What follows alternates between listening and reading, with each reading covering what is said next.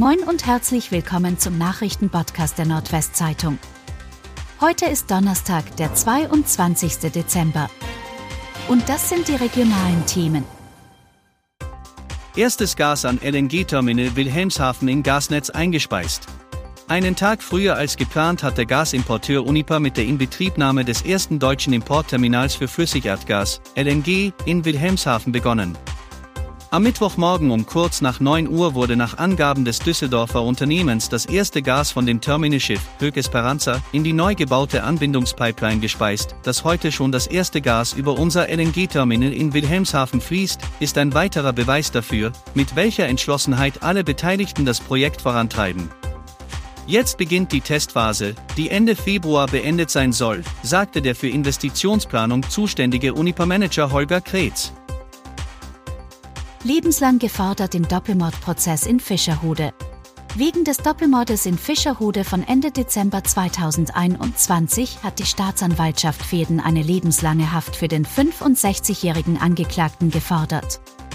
Auch in einem Fall von versuchtem Mord plädierte Staatsanwältin Annette Marquardt am Mittwoch am Landgericht Fäden auf lebenslang. Insgesamt ist eine Gesamtstrafe zu verhängen, die lebenslang heißt, sagte sie.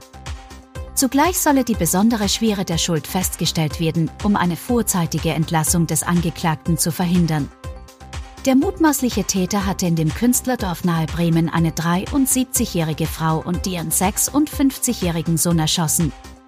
Eine 53-jährige Frau, die zufällig am Tatort war, überlebte schwer verletzt mit einem Kopfdurchschuss. 50.000 Corona-Impfdosen in Niedersachsen vernichtet. In Niedersachsen sind mehr als 50.000 Corona-Impfdosen wegen abgelaufener Haltbarkeit vernichtet worden. Das ergab eine deutsche Presseagentur-Umfrage, an der sich rund 30 Kommunen beteiligt haben. Vereinzelt wurden auch unterbrochene Kühlketten als Grund für das Wegwerfen genannt.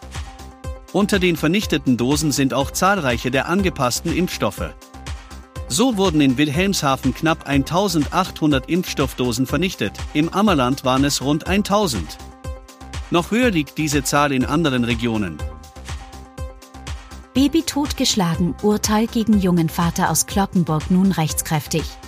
Rechtskräftig geworden ist das Urteil gegen den 19-jährigen Vater aus Kloppenburg, der am 22. Juni dieses Jahres seine zwei Monate alte weinende Tochter mit wuchtigen Faustschlägen in den Bauch dermaßen verletzt hatte, dass das Baby starb. Die Verteidigung hat ihre anfänglich eingelegte Revision gegen das Urteil wieder zurückgezogen. Das bestätigte am Mittwoch der Kloppenburger Verteidiger Reinhard Neumann. Wie berichtet hatte die große Jugendkammer des Oldenburger Landgerichtes den Angeklagten vor einer Woche zu einer Jugendgefängnisstrafe von sieben Jahren verurteilt. Ender Fahrradampeln beliebt bei Dieben. Innerhalb dieses Jahres sind in Emden gleich vier der innerstädtischen Fahrradampeln abmontiert und gestohlen oder mindestens beschädigt worden. Zuletzt gegenüber der ehemaligen Kaufhalle. Jetzt hat sich die Stadt mit einem Appell an die Öffentlichkeit gewandt. Wer beobachtet, dass sich jemand verdächtig an den kleinen Spezialampeln zu schaffen macht, oder wer Hinweise zu den vergangenen Taten geben kann, sollte sich direkt bei der Polizei melden. Das sei kein Bagatelldelikt, sondern ein gefährlicher Eingriff in den Straßenverkehr, ein Straftatbestand, der mit bis zu fünf Jahren Freiheitsstrafe geahndet werden kann.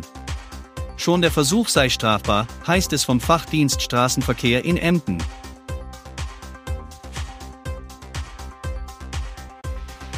Und das waren die regionalen Themen des Tages. Bis morgen!